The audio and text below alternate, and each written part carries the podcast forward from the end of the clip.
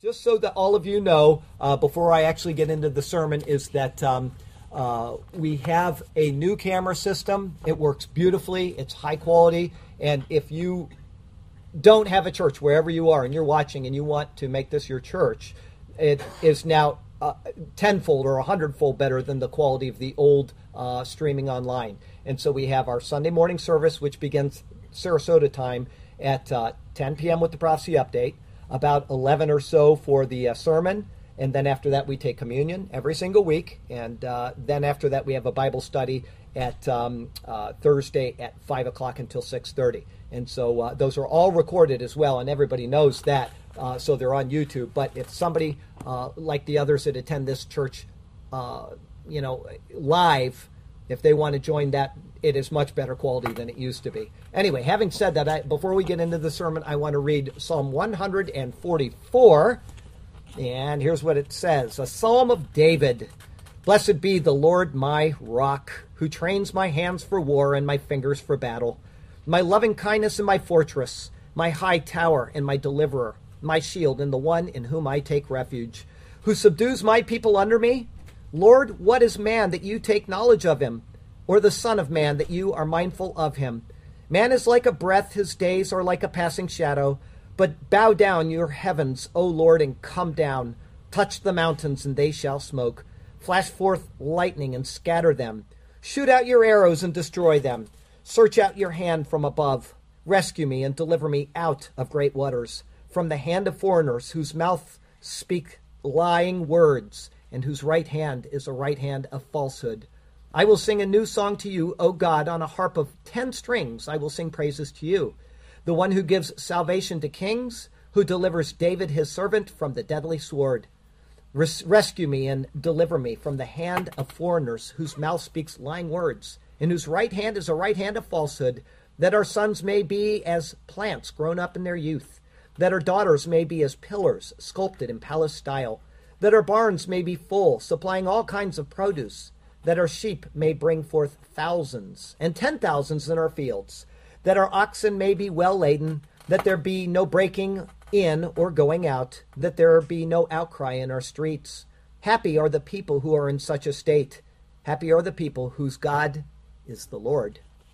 I want you to know that the, the first verse, Blessed be the Lord my rock, who trains my hands for war and my fingers for battle, are the very words that I think of every single Monday morning as I'm at my uh, job before starting sermon typing. I say that to the Lord every Monday Lord, prepare my fingers for the battle. Because coming to the, the passages that we come to each week, it's almost like a battle. Lord, help me to win this battle because some of these things are so difficult to understand. And so while I'm talking to him, I always say those words to him prepare my fingers for the battle, and then get onto the keyboard, and whatever he gives, that's what we get. So, thanking the Lord for another sermon, uh, Exodus 28, verses 15 through uh, 30, and this is entitled The Breastplate of Judgment. So, uh, I'm in Genesis. I got to get in Exodus here. And uh, hold on one second. Exodus 28, starting in verse 15. You shall make the breastplate of judgment artistically woven according to the workmanship of the ephod. You shall make it. Of gold, blue, purple, and scarlet thread, and fine woven linen, you shall make it. It shall be doubled into a square. A span shall be its length, and a span shall be its width, and you shall put settings of stones in it, four rows of stones. The first row shall be a sardius, a topaz, and an emerald. This shall be the first row. The second row shall be a turquoise, a sapphire, and a diamond. The third row a jacinth, an agate, and an amethyst. And the fourth row a beryl, an onyx, and a jasper. They shall be setting gold settings and the stones shall have the names of the sons of Israel, twelve according to their names, like the engravings of a signet, each one with its own name. They shall be according to the twelve tribes. You shall make the chains for the breastplate at the end like braided cords of pure gold, and you shall make two rings of gold for the breastplate, and put the two rings on the two ends of the breastplate. Then you shall put the two braided chains of gold in the two rings which are on the ends of the breastplate. And the other two ends of the two braided chains you shall fasten to the two settings and put them on the shoulder straps of the ephod in the front. You shall make two rings of gold and put them on the two ends of the breastplate on the edge of it, which is on the inner side of the ephod. And two other rings of gold you shall make and put them on the two shoulder straps underneath the ephod towards its front, right at the seam above the intricately woven band of the ephod. They shall bind the breastplate by means of its rings to the rings of the ephod using a blue cord so that it is above the intricately woven band of the ephod, and so the breastplate does not come loose from the ephod. So Aaron shall bear the names of the sons of Israel on his breastplate of judgment over his heart when he goes into the holy place as a memorial before the Lord continually. And you shall put in the breastplate of judgment the Urim and Thummim and they shall be over Aaron's heart when he goes in before the Lord. So Aaron shall bear the judgment of the children of Israel over his heart before the Lord continually. There is a truth in the Bible that needs to be restated often, but which often goes unstated. God is just. When sin is committed, and all sin, judgment must be rendered upon that sin. If the God that we worship does not judge our sin, then he is not just, and we are worshiping the wrong God. However, there is a truth which takes away the scary part for us. Judgment can be rendered in a substitute. If someone steps forward and pays my speeding fine, thank you very much, then the demands of the law are met. This same truth works in our relationship with God as well. He has allowed that another, with a capital A, another can take our place in judgment. But if that person has sin, then that judgment is not acceptable. This is why sacrificing babies does not atone for sin. Sin travels from father to child. A baby descended from Adam with a human father inherits his father's sin. Slaying a baby for atonement doesn't atone for sin, it simply commits another sin. But Jesus came, born of a woman, and yet his father is God. Thus, no sin was transferred to him. As he was born under the law, he still had to be obedient to that law. The record of his life shows that he was, in fact, obedient. And so in his death, he could be, and he, in fact, is a suitable substitute for the sons of Adam, you and I. He took the judgment that we deserve. Our text verse comes from Romans chapter 8. And we know that all things work together for good to those who love God, to those who are the called according to his purpose for whom he foreknew, he also predestined to be conformed to the image of his Son, that he might be the firstborn among many brethren. Moreover, whom he predestined, these he also called. Whom he called, these he also justified. And whom he justified, these he also glorified. Could it be that Paul's words are seen pictured in today's passage? The answer is yes. There is wonder and there is marvel in what we will look at today. Christ did the work, we receive the forgiveness. But even more, we are brought into sonship with our Heavenly Father because of Him. We are counted as precious gems reflecting His glory. It's all to be found in His superior word. And so let's turn to that precious word once again. And may God speak to us through His word today, and may His glorious name ever be praised. I have three thoughts for you today. The first is the breastplate of judgment. It's verses 15 through 21. Verse 15 You shall make the breastplate of judgment. The Hoshen, or breastplate, was introduced into the Bible in Exodus 25, verse 7, but no explanation was given of it at that time. Now, this most important part of the high priest's garments is described in minute, even exacting details. Here, a second word is used to describe it Hoshen Mishpat, or the breastplate of judgment. Charles Ellicott notes that it was called the ornament of judgment on account of it containing the Urim and Thummim, whereby God's judgments were made known to his people. However, we'll see that more than just stones within this breastplate point to judgment. Its very dimensions and other aspects of it point to judgment as well. It will be used by the high priest when he is asked to seek the counsel of the Lord, when he is to render particular judgment in a case, and when he sits as a judge teaching the law. When controversies would arise, he could consult the breastplate. James Strong says that the word hoshen, translated here as breastplate, comes from an unused root, probably meaning to contain or sparkle, perhaps a pocket as holding the Urim and Thummim, or rich as containing gems. It is used only of this item in the entire Bible. Though the word breastplate is not an exact translation, it describes the place where it is located, and so it is an acceptable explanation for us. The Greek translation of the Old Testament calls it the logion, meaning the oracle, because it is by this pouch that the Lord would answer inquiries which were made of him. A form of this word is used four times in the New Testament, logeon, when speaking of the oracles of God, meaning Scripture itself. The Word of God will transmit from the breastplate's contents when needed. Verse 15 continues Artistically woven according to the workmanship of the ephod, you shall make it. Now, remember last week, the ephod is like the uh, waistcoat that he's wearing, and it was made of certain things, and this is to be made of the same type of material.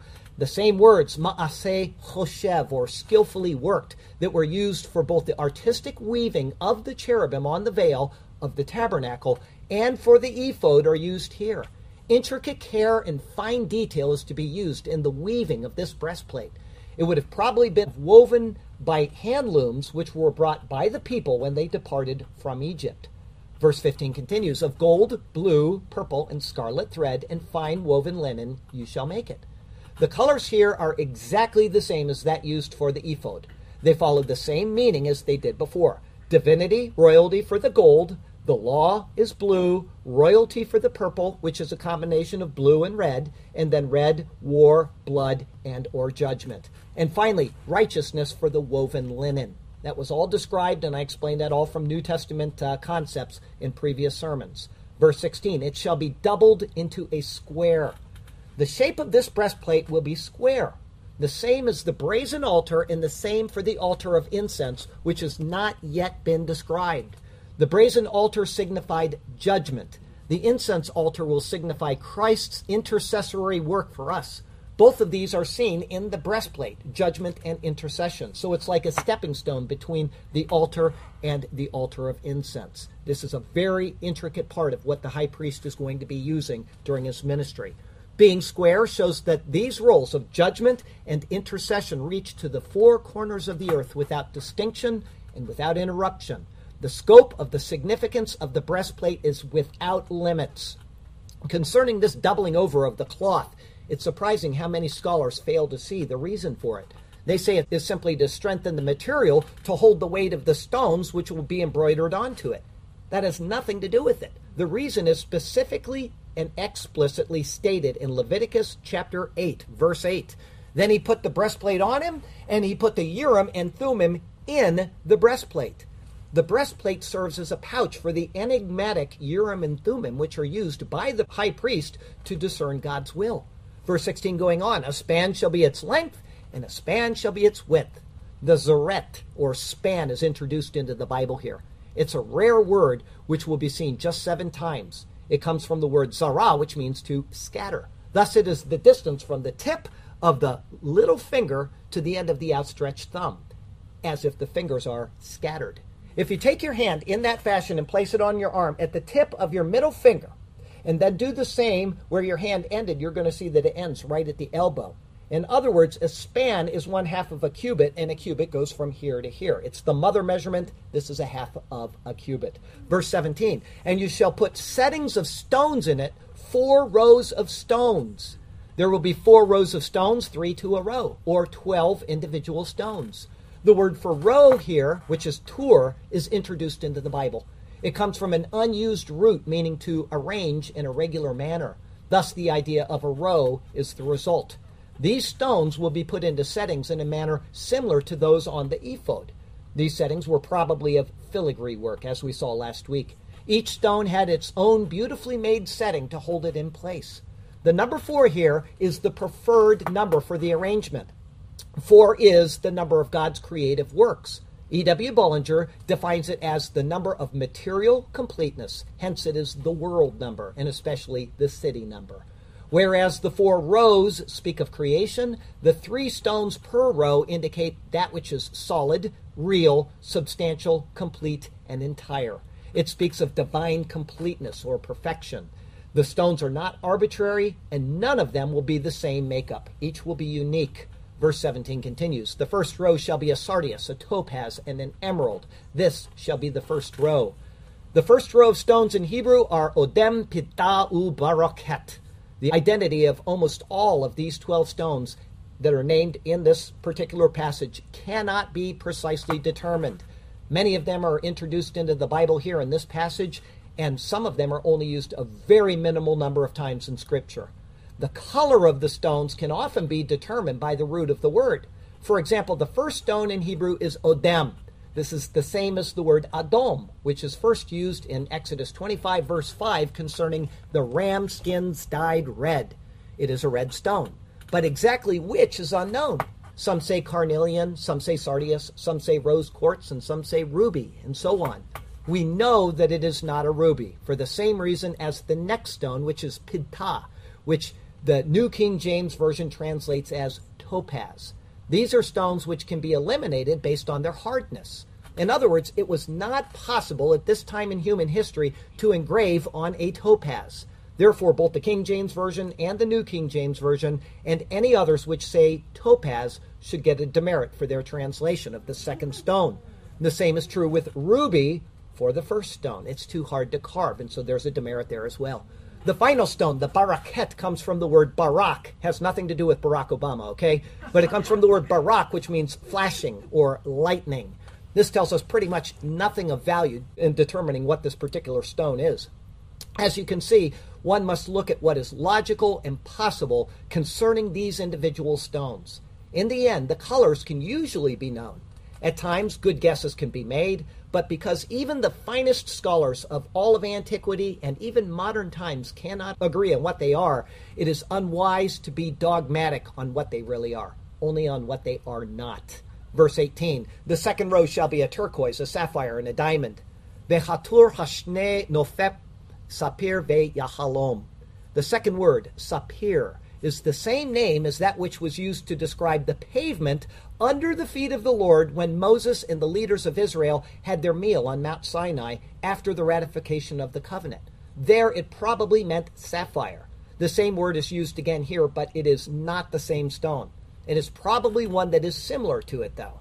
The third stone, Yahalom, comes from the word halam, which means to hammer or to strike down, and thus it is a stone noted for its hardiness but it is not a diamond. It is recognized that neither the sapphire nor the diamond could be engraved at this time in history.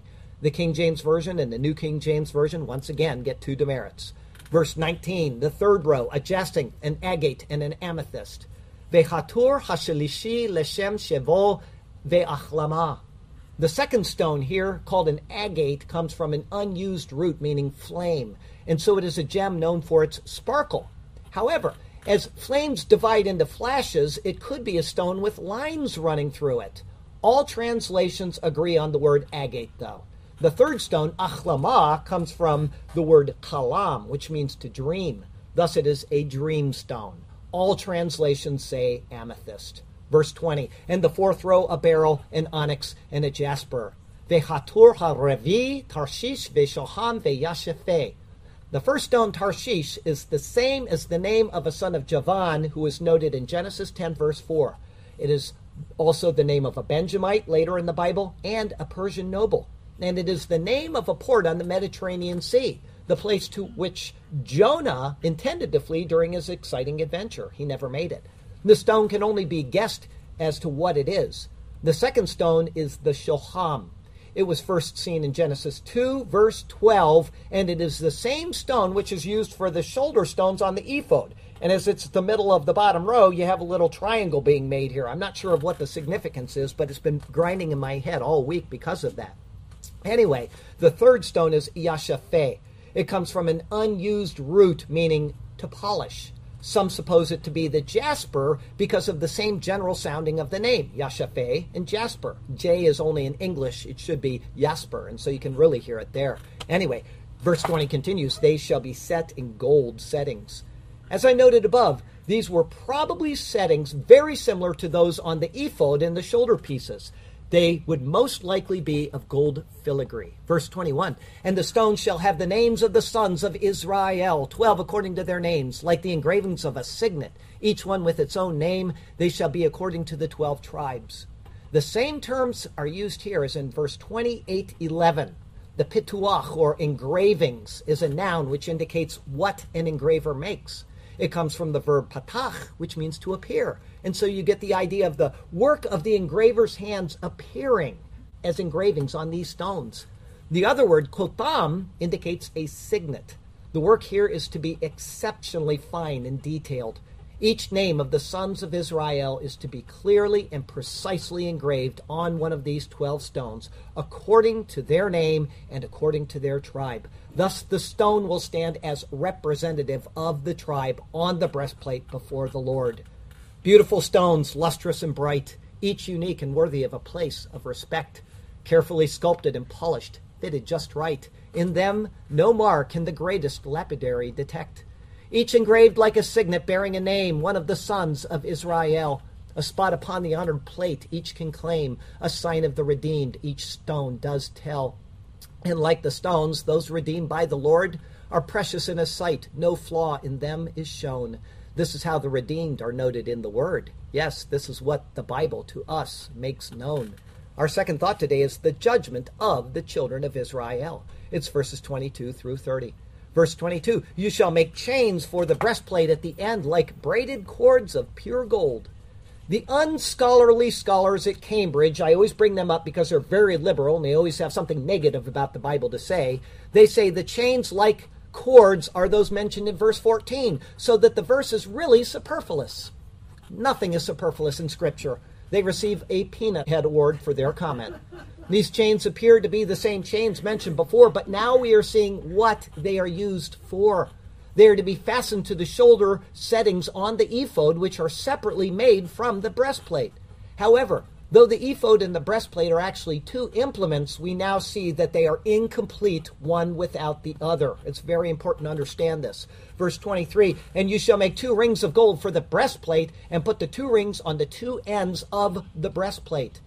The word ring here is the same word used to describe the rings that were used for inserting the poles into the Ark of the Covenant and the table of showbread, taba'at. This comes from the verb taba, which means to sink. This then gives the idea of a signet ring, which is sunk into clay or into wax to make a seal. From this comes the idea of any ring. These rings are to be placed on the two upper corners of the breastplate the chains would then be passed through the rings and secured to the settings of the shoulder pieces. Unlike the chains, it should be noted that these rings are just like the rings for the ark and the table. The adjective tahor, or pure, is not used for them. When you see that word, there's a reason why God either includes it or doesn't include it, and the rings do not have that adjective attached. Verse 24 Then you shall put the two braided chains of gold in the two rings which are on the ends of the breastplate. This verse shows clearly that only two chains were made. These then correspond to the chains which were mentioned in verse 14. This is further understood from the details of the actual completion of the work in Exodus 39. Just two chains are made, having been mentioned two separate times for emphasis and to ensure that the details are exactingly followed. One end of them is to be attached to the two rings, which are then attached to the breastplate. Verse 25, and the other two ends of the two braided chains you shall fasten to the two settings and put them on the shoulder straps of the ephod in the front. What is being said is that the breastplate will be attached to the two settings on the shoulder piece so that it will hang down from them. In essence, they are being combined into a single unit. Everything is being tied together into one. Again, neither the settings nor the rings are described by the adjective pure. Only the chains are. Verse 26 You shall make two rings of gold and put them on the two ends of the breastplate, on the edge of it, which is on the inner side of the ephod. Two more rings are to be made of gold. These are to be on the two lower corners of the ephod. However, they will be on the inner side, which is the side turned toward the ephod. The word translated as edge here is safa. It means lip. The material for the breastplate has been folded in half. These rings are attached to the inside half or lip, hence, they will be out of sight. Verse 27. And two other rings of gold you shall make, and put them on the two shoulder straps. They're saying it's on the shoulder straps, underneath the ephod, towards its front, right at the seam above the intricately woven band of the ephod. That is incorrect. This translation is not correct. The translation here says on the two shoulder straps, because the same word, katef, is used here that was used in verses 7 and 12 from last week. However, the word in this case means side, and it is speaking of the front half of the ephod, not the shoulder piece. Several translations got this right. There will be two gold rings woven into the front half of the ephod itself on the inside of it, one on the left side of the breastplate and one on the right side. Here is how Webster's translation translates this verse. And two other rings of gold thou shalt make, and shall put them on the two sides of the ephod underneath. So it's on the ephod, not on the breastplate, towards the forepart of it, over against the other coupling thereof, above the curious girdle of the ephod. It doesn't go up here, it goes down here.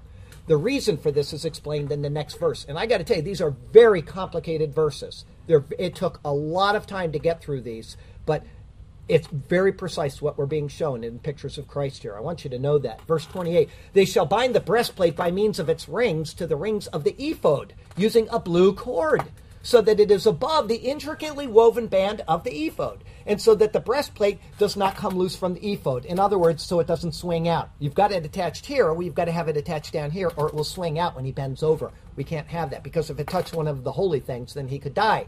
All right? A blue patil or cord will tie the rings of the breastplate to the rings of the front half of the ephod. As none of the four rings are visible, it implies that the blue cord is also not visible. And yet, the details are so specific and precise. Every time you come to something like this, you have to say, why would God mandate this if nobody's ever going to see it? It's because He wants us to see Jesus Christ, His Son, in these pictures. A picture is obviously being made for us to think on and to contemplate. This word patil comes from the verb patal, which means to twist. It is used in the context of wrestling when you twist together as people, or being astute when you twist ideas together to come to a conclusion. It is the cord here which binds the ephod and the breastplate, keeping them united, as it were, as one. Verse 29 So Aaron shall bear the names of the sons of Israel on the breastplate of judgment over his heart when he goes into the holy place as a memorial before the Lord continually. With the breastplate of judgment secure and with the names of the sons of Israel right over his heart, the high priest would bear their names as a memorial before the Lord continually. Charles Ellicott describes the obvious significance for the earthly high priest.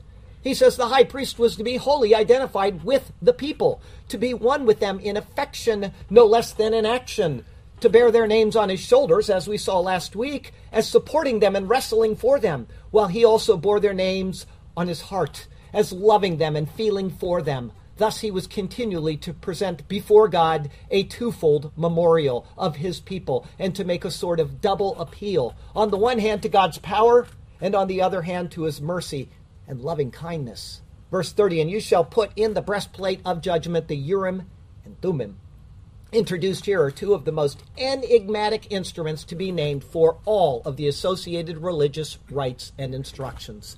The word Urim is the plural of the word Ur, or fire. Thus it means lights. It is found just seven times in Scripture. The word Thummim is the plural of the word Tom, or integrity. Thus it means perfections, or that which is blameless or innocent. It is found just five times in Scripture. Together, they are literally translated lights and perfections. Interestingly, this verse uses the exact same expression, venatata el, or and you shall put in, that was used in Exodus 25, verse 16, concerning putting the tablets of the testimony into the ark of the covenant.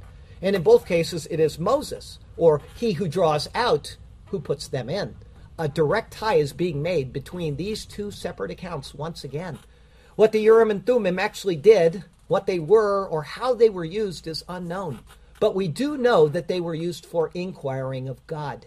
This is seen, for example, in Ezra chapter 2, where it says this These sought their listing among those who were registered by genealogy, but they were not found, and therefore they were excluded from the priesthood as defiled. In other words, you've got people that are coming back from the exile, and they say, Well, we're of the priestly line and they're excluded from the priesthood. Why? They say, and the governor said to them that they should not eat of the most holy things till a priest could consult with the Urim and Thummim.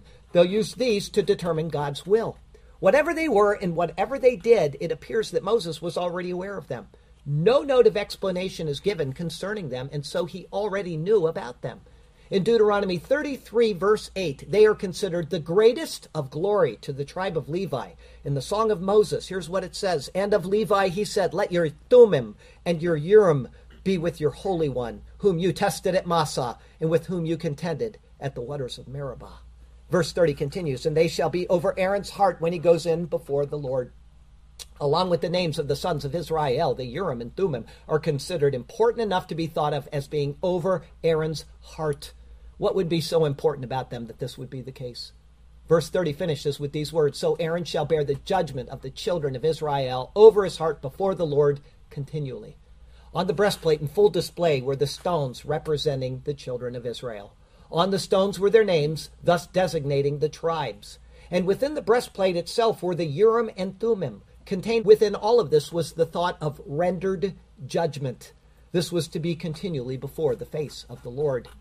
Chains of gold running from breastplate to ephod, rings of gold used to connect them together as one. A blue cord to keep the breastplate secure, we have been showed, but when worn it remains unseen. Why was this done? Lights and perfections hidden away, kept in a pouch behind the fiery stones and over the heart. What mysteries do they tell? Who can say? and when they are used, what truths will they impart? The mysteries of these things brings curiosity to us. We long to see the meaning hidden away from our eyes. Somehow we know they point to Jesus, and so their meaning to us please a prize. Our third thought today is pictures of Christ. The ephod, the memorial stones, and the breastplate are all united as one piece, even though they have been described separately.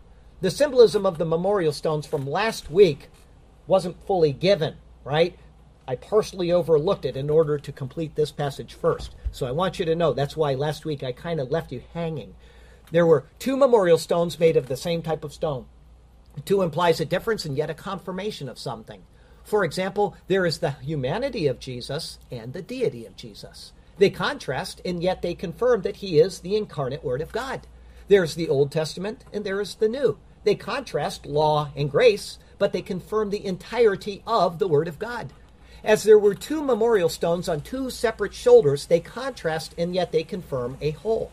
Six on each shoulder shows the number of man. Thus, they picture the scope of humanity, Jew and Gentile, being born by Christ.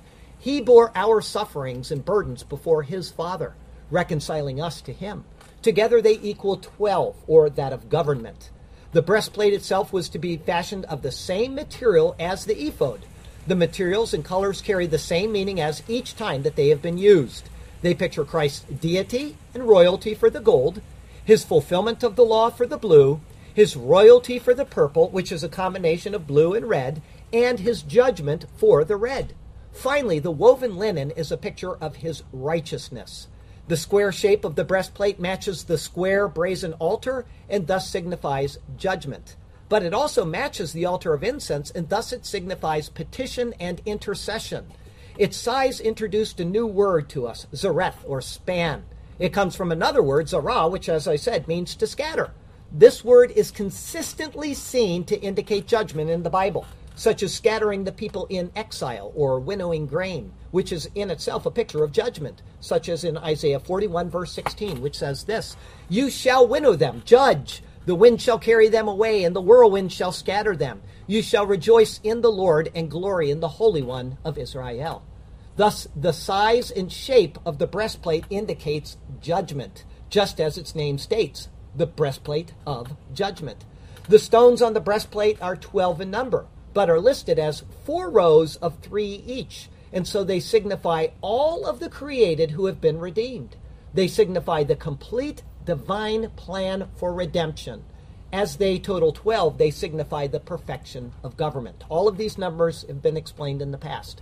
Unlike the shoulder stones, which were two like but separate stones signifying Jew and Gentile, these are 12 individual stones united into one whole on the breastplate.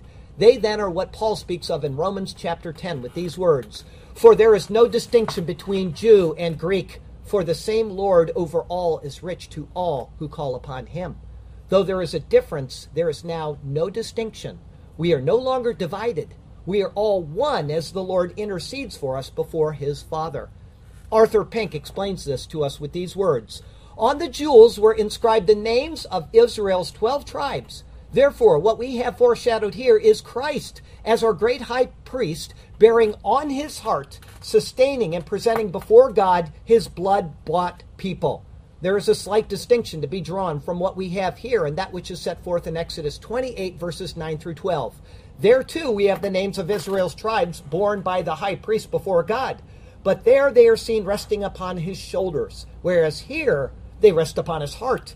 In the one, it is the strength or power of Christ engaged on behalf of his helpless people. In the other, it is his affections exercised for them. Christ bore all of the sins of all people, Jew and Gentile, represented by the two like but separate stones on his shoulders. Now we are united as one as he exercises his mediatorial role for all without distinction. The engravings of the names upon the stones is specific. It is to be as a signet. These words imply eternal security. The name is engraved on the stone itself. It shouts out, This is a son of Israel.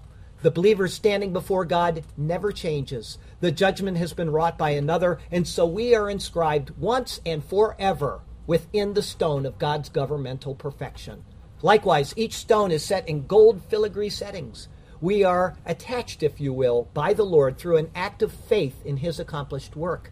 This is exactingly seen in the pure gold chains attached to the gold rings.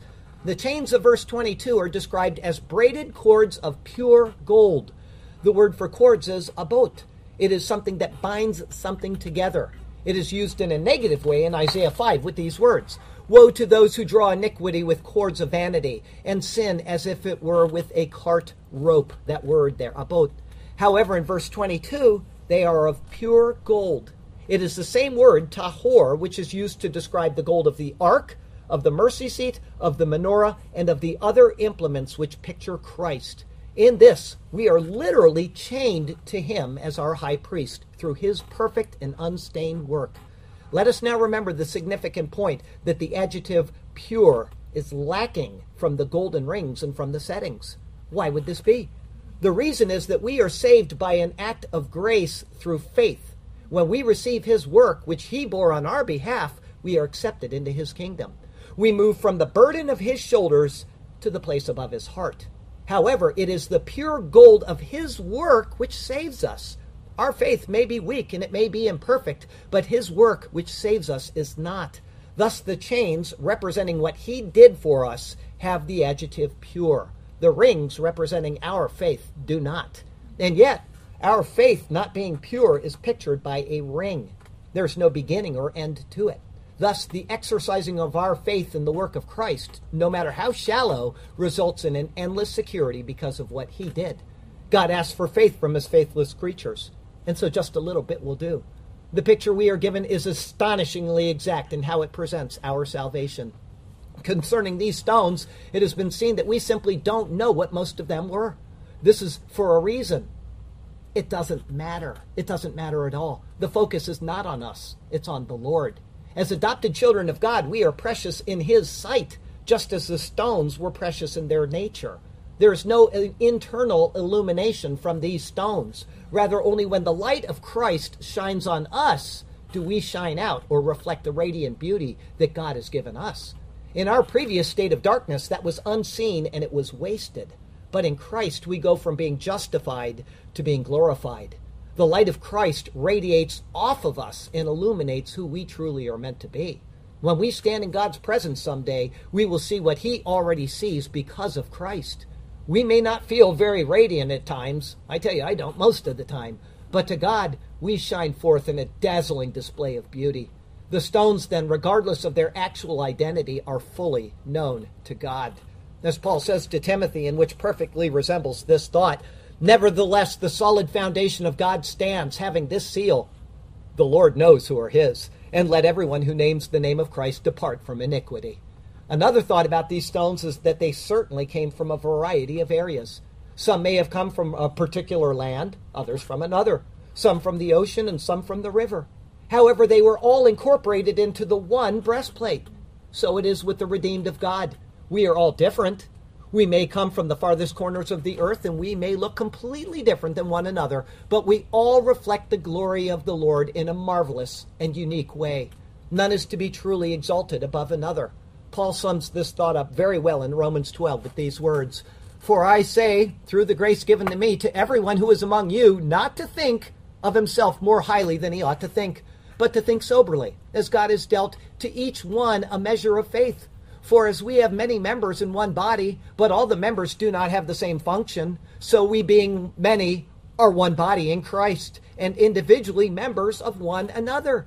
Having then gifts differing according to the grace that is given to us, let us use them. If prophecy, let us prophesy in proportion to our faith.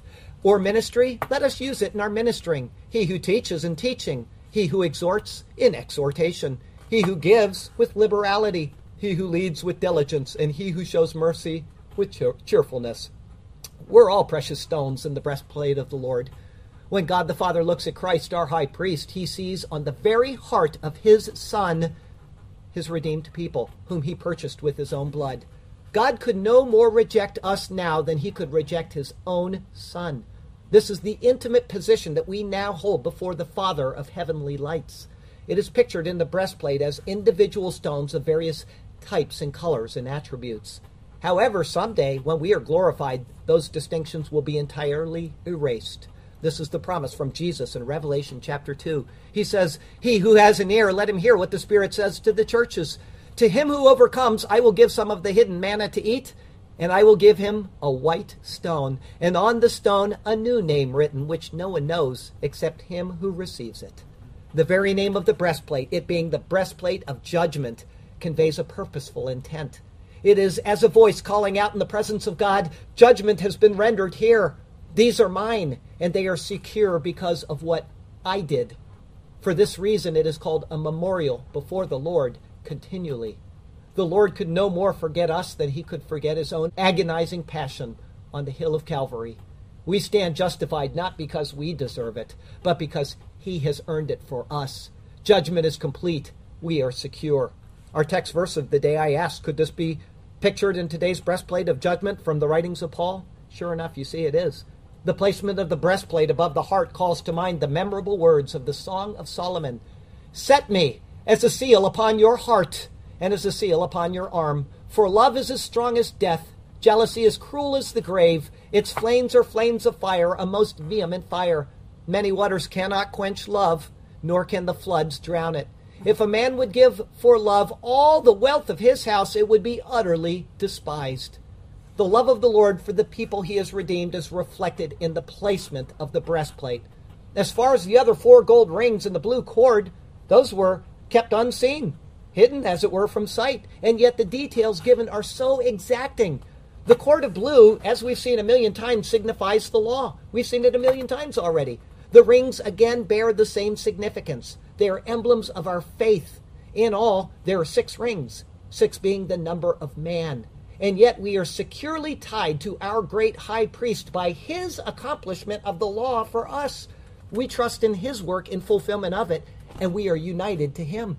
Our faith is tested, and it often fails, but we are bound to Christ by his fulfillment and completion of the law. Peter's words exactingly reflect this concerning the gold rings. He says, In this you greatly rejoice, though now for a little while, if need be, you have been grieved by various trials, that the genuineness of your faith, being much more precious than gold that perishes, though it is tested by fire, may be found to praise, honor, and glory at the revelation of Jesus Christ, whom having not seen, you love. The blue cord and the rings aren't seen because they reflect our faith in what is unseen. We believe that Christ fulfilled the law for us on our behalf, and we are saved. In our attempt to fulfill the law, there is only death, open and visible to all. But in Christ's fulfillment of it for us, the law is concealed, no longer to harm us. This is the same as the tablets of the law being hidden inside of the ark. Our wrestling with the law is ended, and our misdeeds are hidden away. Instead, we are held fast to the high priest by our faith in his works. This is seen in Paul's words to the Corinthians with these words. He says, The sting of death is sin, and the strength of sin is the law. But thanks be to God who gives us the victory through our Lord Jesus Christ. But how can we be sure that the symbolism on this is correct? The answer is in what the two final things mentioned in this passage signify the Urim and Thummim. They are lights and perfections. But understanding what they point to requires looking at the etymology of the words as well as what Moses does with them. There is a direct connection being made between the ark and the breastplate. Both are containers of the law. The tablets were placed by Moses in the ark, and the Urim and Thummim were placed by him in the breastplate as well. These two items are what provide the word of the Lord to the people. and they were used to render judgment for the people. Both of these functions are the same as the law. Urim means lights. It comes from ur, which means fire, which corresponds to the word or, meaning light. Numerous times in the Bible, the law of the Lord is equated to light, or the judgments of the Lord are also equated to light. Three examples I'd like to give you are these from Proverbs 6:23, "For the commandment is a lamp, and the law a light. Reproofs of instruction are the way of life." From Isaiah 51 4, Listen to me, my people, and give ear to me, O my nation, for the law will proceed from me, and I will make my justice rest as a light to the peoples. And from Psalm 119, 105, Your word is a lamp to my feet and a light to my path. So that's the Urim or Or. The Thummim comes from the word Tom, which corresponds then to Tamim or perfection, and thus being blameless. This is seen in the following two verses. From Psalm 18, verse 30 As for God, his way is perfect. The word of the Lord is proven. He is a shield to all who trust him. And then from Psalm 19, verse 7, the law of the Lord is perfect, converting the soul. The testimony of the Lord is sure, making wise the simple. In these and other examples, we can find that the law of the Lord is what is pictured in the Urim and Thummim. It thus has the same significance as the tablets within the ark. Christ fulfilled the law, and it was secreted away under the mercy seat. He thus embodies the law, and his blood covers the sins of the law for his people in placing the Urim and Thummim behind the stones representing God's people and within the breastplate of judgment that is connected to the ephod by a blue cord attached to a gold rings, it signifies that our faith in his work is what justifies us. If we need to consult God, we do it through Christ. Matthew Henry gives us a splendid analogy of these in regards to the Urim and Thummim. He says, Now Christ is our oracle. By him, God, in these last days, makes known himself and his mind to us. He is the true light, the faithful witness, the truth itself, and from him we receive the Spirit of truth, who leads us into all truth. The truly amazing thing about this is such minute detail was given for things that were completely unseen, and they were to remain unseen. And yet they perfectly describe what Christ has done for us. In Christ, we are safe, we are secure, and we are so forever. We stand justified by faith apart from deeds of the law because he has accomplished those deeds for us. It's all seen in these ancient symbols that until an hour ago, probably most of you had no idea at all what they were saying. Isn't that right? But now you can see once again how minutely the plan of redemption is revealed in these ancient pictures. What a marvel! If we must close, and close we must, let it be with a thought concerning the gold rings. Our faith is reckoned as good as gold to God, even if it is not pure gold.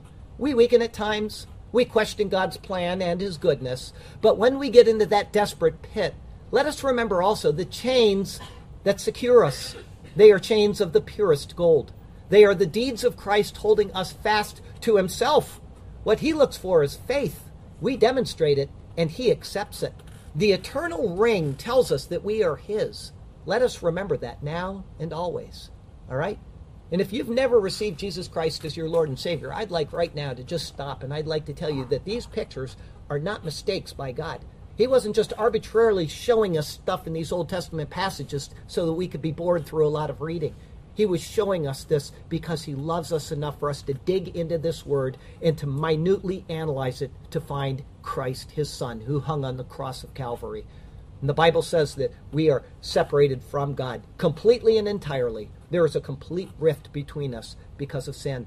Our first father sinned. He did it back here. Time is going this way, and we can't go and undo what he did. And so we're stuck in this pit of sin. But Christ came from the eternal realm, outside of time, space, and matter, and he stepped into our finite realm. And he says, I can take care of this for you. The wages of sin is death, and all have sinned, and all fall short of the glory of God. But the good news is, but the gift of God is eternal life through Christ our Lord. That's what God came to do was to send his son into the stream of sin and corruption and say, I will handle this problem. And then if you put your trust in me, all who call on the name of the Lord will be saved. That's that pure gold chain right there. Christ's work on our behalf. in the ring is our little bit of faith. It may not be pure gold, but it's eternal. You were talking about eternal salvation and you questioned it maybe. I'm telling you what, you go to the Old Testament and the answers are there.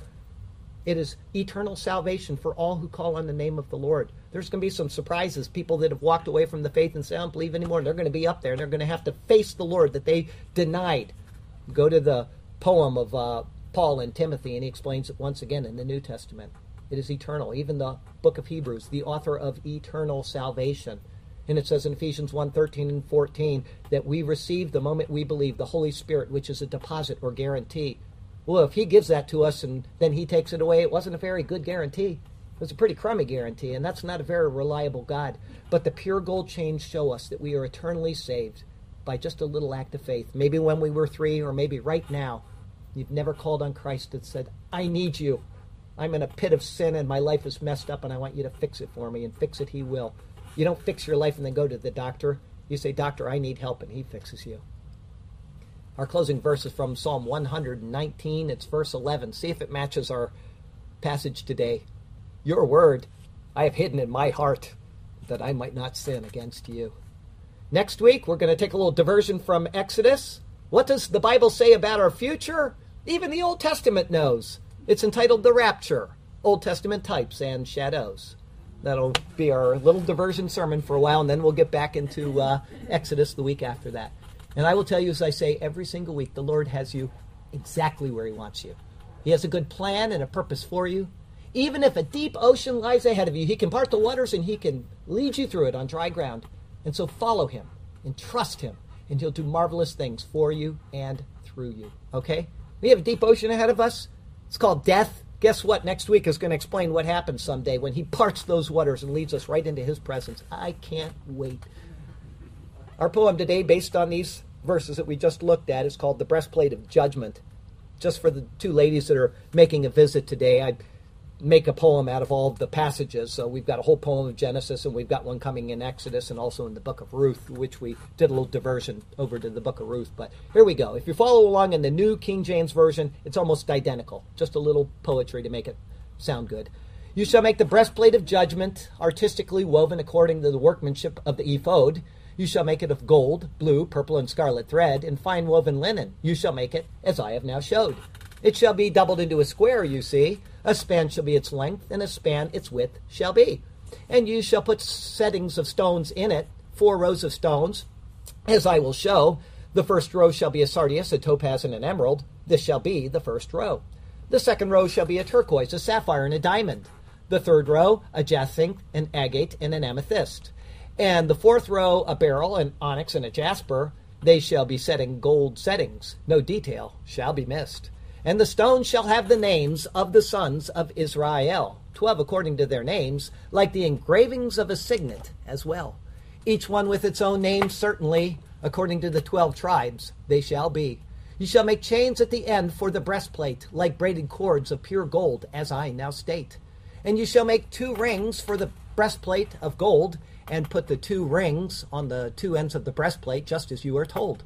Then you shall put the two braided chains of gold in the two rings, which are on the ends of the breastplate, so you shall accomplish these things. And the other two ends of the braided chains you shall fasten to the two settings as I relay, and put them on the shoulder straps of the ephod in the front, just as I say. You shall make the two rings of gold, and put them on the two ends of the breastplate as showed, on the edge of it as you are told, which is on the inner side of the ephod. And two other rings of gold you shall make, and put them on the two shoulder straps, please understand, underneath the ephod towards its front, right at the seams above the ephod's intricately woven band. They shall bind the breastplate by means of its rings to the ephod's rings using a blue cord, so that it is above the intricately woven band of the ephod, so do these things. And so the breastplate does not come loose from the ephod. This is the reason for what you have been showed. So Aaron shall bear the names of the sons of Israel on the breastplate of judgment over his heart, so shall it be, when he goes in before the holy place, as a memorial before the Lord, continually. And you shall put in the breastplate of judgment the Urim and Thummim, according to my word, and they shall be over Aaron's heart when he goes in before the Lord. So Aaron shall bear the judgment of the children of Israel over his heart before the Lord continually. For this reason, these things I do now tell how marvelous are the details, O God, precious and sublime are the things hidden in your word. Help us for all our days, as in this life we trod, to search them out, seeking Christ our Lord. And through him we praise you for all that you have done, for in him it is finished, and in him the victory is won. Glory to you, O King of the ages, for the marvelous splendor found in your words, pages. Hallelujah and amen. Heavenly Father, I'm almost in tears today over the beauty of your passage. It is just so absolutely wonderful to see what you have showed us in this seemingly obscure breastplate that is just read very quickly and passed over. And then, yet, when we look closely, we're right over your heart. The stones picture us somebody from Japan, somebody from the Philippines, somebody from Nigeria, somebody from Alaska, somebody from Sarasota, Florida. All unique and all precious in your sight. But without your light shining onto us, we just remain dark and hidden. But when we stand before you, the glory shines out, and we can be who you want us to be. Thank you for that. Thank you that the Holy Spirit will illuminate what we do in your presence. How good you are to allow that in our fallen lives, in lives that are wrought with sin and decay, things that we should never do wrong, and yet we do, almost willfully. Forgive us of that. Lord God, we love you and we praise you. We pray for safe travels for Jim today. We pray for safe travels for Paul and Elaine, and uh, happy graduation for Darla's family, and for Craig's uh, continued uh, radiation therapy. We pray for him as well, and for Arlena, who's just too tired to come today, Lord.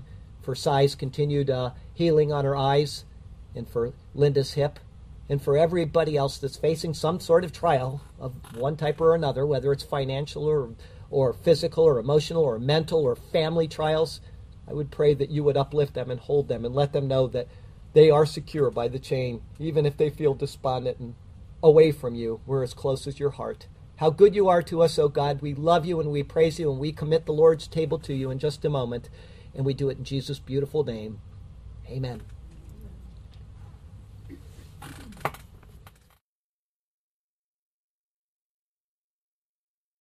Okay, uh, we get the uh, instruction for the Lord's Supper directly from the Bible, 1 Corinthians chapter 11.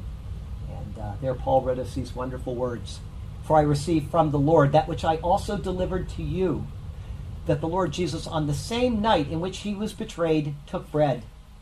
And he would have given thanks over it with these words Baruch atah Adonai Eloheinu melech haolam hamotzi lechem min haaretz.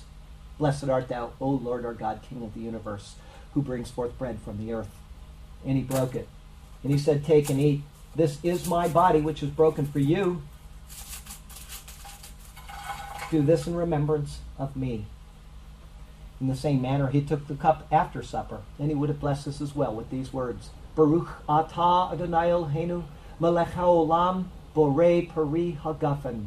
Blessed art thou, O Lord our God, King of the universe, creator of the fruit of the vine. This cup is the new covenant in my blood. This do as often as you drink it in remembrance of me. For as often as you eat this bread and drink this cup, you proclaim the Lord's death until he comes. Therefore, whoever eats this bread or drinks this cup of the Lord in an unworthy manner will be guilty of the body and the blood of the Lord. But let a man examine himself, and so let him eat of the bread and drink of the cup. For he who eats and drinks in an unworthy manner eats and drinks judgment to himself, not discerning the Lord's body.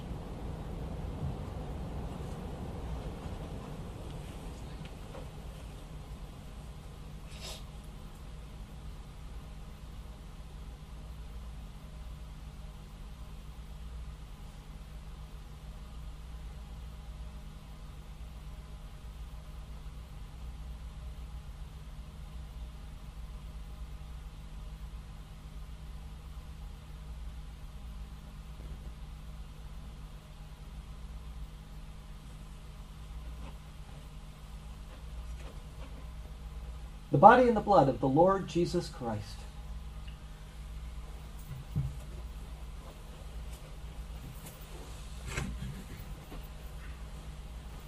The body and the blood of the Lord Jesus Christ. The body and the blood of the Lord Jesus Christ. The body and the blood of the Lord Jesus Christ. The body and the blood of the Lord Jesus Christ the body and the blood of the Lord Jesus Christ. the body and the blood of the Lord Jesus Christ.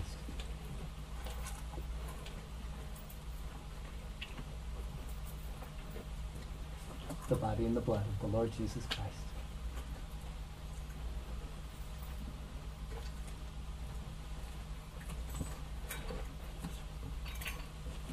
Brother Roy, the body and the blood of the Lord Jesus Christ.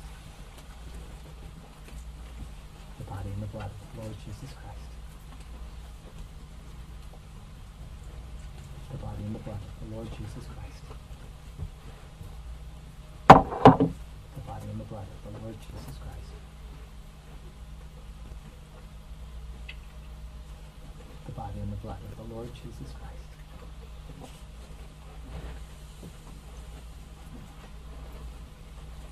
The body and the blood of the Lord Jesus Christ.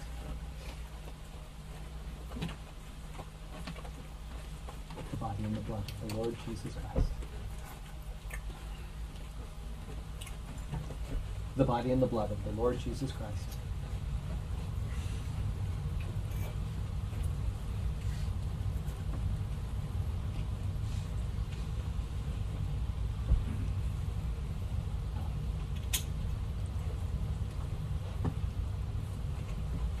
Glory be to the Father, and to the Son, and to the Holy Ghost, as it was in the beginning, is now, and ever shall be, world without end. Amen. I uh, for the first time I think ever since we moved into this building three years ago, I wore short sleeves short sleeves today because it was just so hot and muggy. And then we have guests show up. You know, usually I'm wearing a tie and anyway, but uh, I hope it looks okay. Uh, I try to look respectable for preaching, but today I just it's just I went out to take that sunrise photo and it was just muggy. Why are you wearing your robe? My robe. Oh, that's okay. I uh, anyway. Um, uh, just so that you all know, and I've said this before, and I'll say it again because Cindy and uh, Jeff and Pat have showed up, that I have lots more books in another box back there. Take any you want, but don't bring them back. If you take a book, give it to somebody else. I'm trying to get rid of the books, not have them. It, it's not, you know, so please. And um, there are also speakers for a computer. I got three sets of them, and one of them's really good. But anyway, if you want them, take them. If not, I'll end up recycling them. I'll just cut off the cords and throw the speakers away.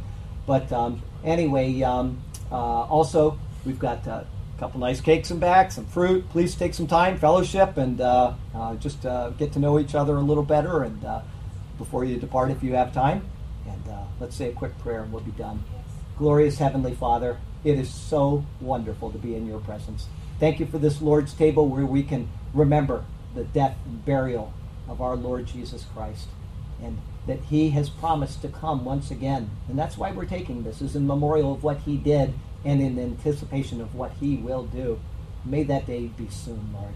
May it be soon when you come. I hope I never get to preach that rapture sermon. I hope that you come that quickly. Sweep us out of here. But should it be another week, we'll do our best for you and to honor your word and to glorify you through it. And during the interim week, help each one of us to live holy lives acceptable in your presence not faltering, but when we do, we know that we're already forgiven because of the work of Christ when we moved from his shoulders to his heart. And we love you and we praise you and we exalt you in his beautiful name. Amen. Amen.